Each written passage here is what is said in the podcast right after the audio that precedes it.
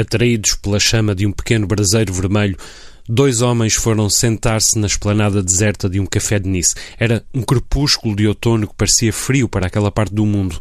Um céu de Paris, disse uma mulher que ali passava a apontar para as nuvens amarelas expulsas pelo vento. Ao fim de alguns instantes a chuva começou a cair, escurecendo ainda mais a rua vazia onde as luzes não brilhavam.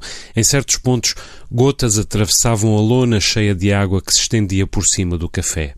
Os dois homens, Lev M e aquele que tinha ido atrás dele e desde então o olhava de suslaio, parecendo que fazia um esforço de memória para o reconhecer, inclinaram-se com um movimento idêntico para o braseiro aceso.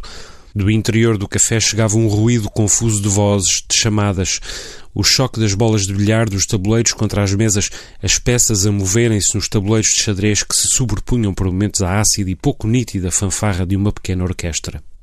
Lev M levantou a cabeça enrolou melhor o lenço de lã cinzenta que lhe rodeava o pescoço e o homem sentado à sua frente perguntou em voz baixa: Marcel Legrand?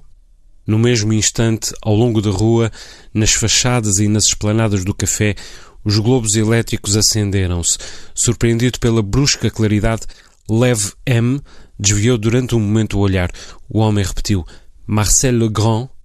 Atravessadas por uma corrente que era sem dúvida demasiado intensa, as lâmpadas elétricas escureceram. Durante um segundo, a luz vacilou como a chama de uma vela deixada ao ar livre. Pareceu depois reanimar-se, iluminou com violência o rosto de Lev M., os seus ombros curvos, as mãos ossudas, os pulsos frágeis.